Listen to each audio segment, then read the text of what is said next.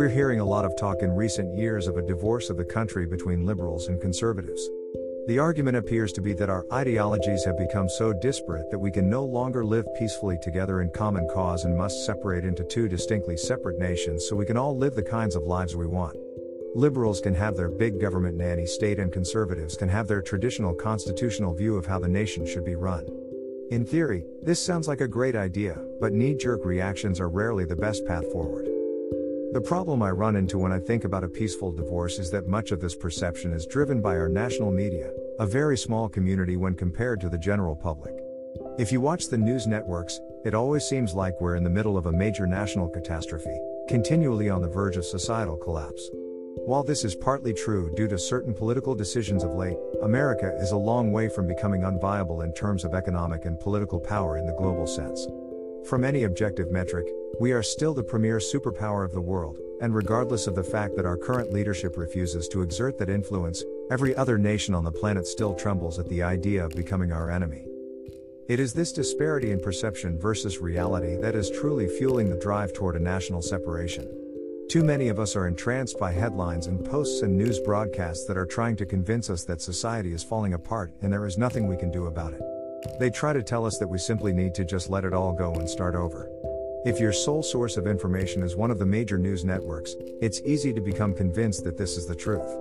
However, the reality is that most of us still believe in the American dream, and there are so many more of us than there are of the radical extremists on either side of the aisle. Power is the ultimate goal of anyone who rises toward the top of a societal structure, and that power can only be exerted if the people who fall beneath that umbrella are willing to allow that authority to rule over them. There are two ways to accomplish this mutual satisfaction or fear. America was built on the idea of moving away from the fearful and tyrannical rule of the British Crown to setting up a mutually beneficial society in which we all decide how we want to live. It was this optimism that set the stage for the awe inspiring nation that we live in today. As with most things in our lives, however, the world lives in cycles, and we are returning to a time where those in power have forgotten the benefits of living in a mutually beneficial society and have allowed their all consuming greed to revert their tactics back toward fear. Rather than living within the still opulent limits that a free and fair society allows them, they feel a constant need to grab more and more power and influence. Like any drug, the feeling of control over the world around us can become quite addicting. Expecting them to stop this behavior on their own is unrealistic. It is because of this that things have become the way they are today. The greedy and powerful have accumulated so much control over our lives that it seems nearly impossible to push back against it. We have been isolated into feeling like we are alone in our desire for personal freedom and a fair shot at our own version of success, whatever that might be. So many people are trying to convince us that it's hopeless that few people are willing to stand up against this rising tide of authoritarianism, and it seems like there's nothing left but for us to split into our own separate groups. Fortunately, I believe that the reality is that these people played their hands much too early in their impatience to grab hold of every ounce of power they could find. Perhaps if they had waited a few more generations, patiently indoctrinating us in the ways of submitting to their authority before revealing their true intentions, it might have worked. However, like most single minded forward thinkers, they couldn't wait for the time to be right, and enough people still believe in America to push back against their tyrannical goals. Regardless of what you might have heard, there are far more traditional Americans, both liberal and conservative, who believe in what America was always supposed to be, than the ultra elite socialist authoritarians who want to run our lives. You can see this as we watch the continued unfolding of the COVID lockdowns.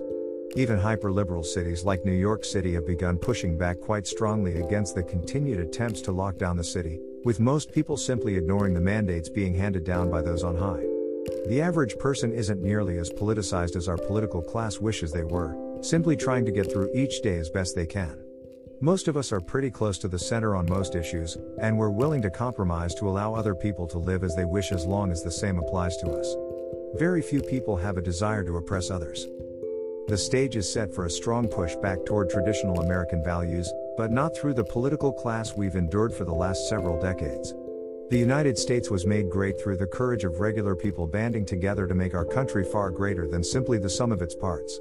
Overturning the political corruption we see on both sides of the aisle is a simple matter of people refusing to submit to this oppressive and hyper partisan two party system and simply electing people who represent their own values. By refusing to conform to someone else's ideology and voting your own heart, we can pull away from the railroad that has been built for us to blindly travel down and forge a new path into the future.